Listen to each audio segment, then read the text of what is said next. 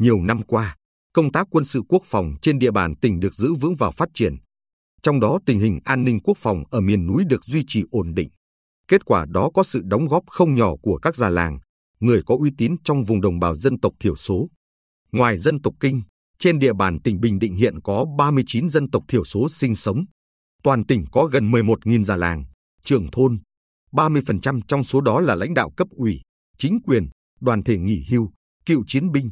cựu quân nhân, cựu xã đội trưởng, xã đội phó. Đây là các hạt nhân có nhiều đóng góp trong công tác quân sự quốc phòng tại địa phương. Làng Tà Lét xã Vĩnh Hiệp, huyện Vĩnh Thạnh có hơn 40 hộ dân. Với kinh nghiệm và uy tín cao, lồng ghép trong các buổi họp làng, ông Đinh Biên 68 tuổi luôn tích cực tuyên truyền, vận động bà con chấp hành tốt chủ trương, chính sách về dân tộc của Đảng,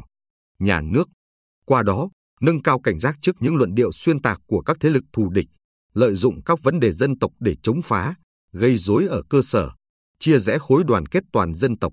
Ông Biên chia sẻ, việc tuyên truyền theo phương châm mưa dầm thấm lâu và mình phải là người gương mẫu, làm trước để mọi người noi theo. Bà con trong làng luôn đoàn kết, chăm lo làm ăn. Có việc gì chưa hiểu, chưa thông bà con đều đến gặp tôi hỏi ý kiến, không làm theo lời dụ dỗ của kẻ xấu. Vinh dự, tự hào luôn gắn với trách nhiệm lớn lao. Đó là tâm niệm của ông Đinh Tuyên 78 tuổi, người có uy tín tại làng M3, xã Vĩnh Thịnh, huyện Vĩnh Thạnh. Có vốn sống dày dặn, ông Tuyên thường xuyên truyền đạt, tận tình chỉ bảo thế hệ con cháu trong làng tinh thần vượt khó vươn lên, đóng góp thiết thực cho xã hội. Ông Tuyên cũng tích cực đi từng ngõ gõ từng nhà vận động thanh niên trong làng hăng hái lên đường thực hiện nghĩa vụ thiêng liêng với Tổ quốc. Ông Tuyên kể, năm ngoái làng có ba thanh niên sung phong nhập ngũ. Trước khi các cháu đi, tôi đến từng nhà và dặn các cháu rằng, mình được sinh ra, lớn lên trong hòa bình phải luôn ghi nhớ công ơn của những người đi trước. Trong môi trường quân ngũ, phải phấn đấu học tập, tu dưỡng, hoàn thành tốt nhiệm vụ được giao. Chớ vì khó khăn, vất vả mà đảo ngũ, trốn về, làm ảnh hưởng đến truyền thống quê hương. Tại làng Canh Lánh, xã Canh Hòa, huyện Vân Canh, bằng uy tín của mình, ông Su Y Tuấn 61 tuổi thường có nhiều ý kiến tâm huyết, trách nhiệm để xây dựng, củng cố thế trận quốc phòng toàn dân. Ông Tuấn chia sẻ, qua việc tuyên truyền, người dân trong làng rất đồng thuận và nghiêm chỉnh chấp hành chủ trương của Đảng, pháp luật của nhà nước. Đến nay, các nội dung của luật nghĩa vụ quân sự, luật dự bị động viên, luật dân quân tự vệ đều được đưa vào hương ước, quy ước của làng để làm tiêu chuẩn đánh giá gia đình văn hóa. Thời gian qua, để nâng cao hiệu quả công tác dân vận của lực lượng vũ trang tỉnh, phát huy vai trò của người có uy tín trong đồng bào dân tộc thiểu số về thực hiện nhiệm vụ quân sự, quốc phòng địa phương, cơ quan quân sự các cấp trên địa bàn tỉnh đã tiến hành đồng bộ nhiều nội dung, biện pháp. Trong đó, các cơ quan, đơn vị trong lực lượng vũ trang tỉnh đã tập trung thực hiện công tác tuyên truyền, vận động, cung cấp thông tin cần thiết để các già làng, người có uy tín nắm vững các chủ trương, chính sách của Đảng, nhà nước, nhiệm vụ của địa phương, chú trọng về nhiệm vụ quân sự, quốc phòng.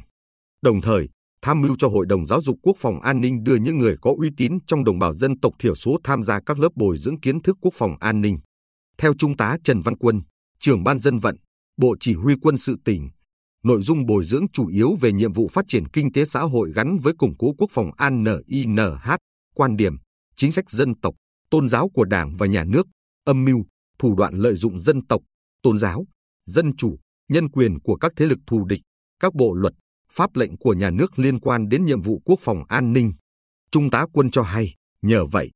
các già làng, người có uy tín trong đồng bào dân tộc thiểu số nắm vững các chủ trương, quan điểm để tuyên truyền nhân dân thực hiện tốt nhiệm vụ phát triển kinh tế xã hội, củng cố quốc phòng an ninh và xây dựng thế trận quốc phòng toàn dân ở cơ sở vững chắc.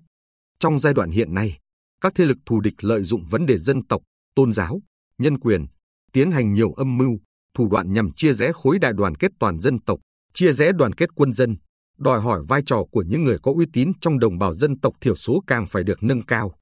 Đại tá Nguyễn Minh Hiến, chính ủy Bộ Chỉ huy quân sự tỉnh, cho biết, để tiếp tục phát huy vai trò của già làng, người có uy tín trong đồng bào dân tộc thiểu số, các cơ quan, đơn vị trong lực lượng vũ trang tỉnh sẽ phối hợp chặt chẽ với cấp ủy, chính quyền các cấp tiếp tục tuyên truyền, cổ vũ, khuyến khích, động viên khen thưởng kịp thời để họ thực sự là cầu nối vững chắc giữa ý đảng lòng dân.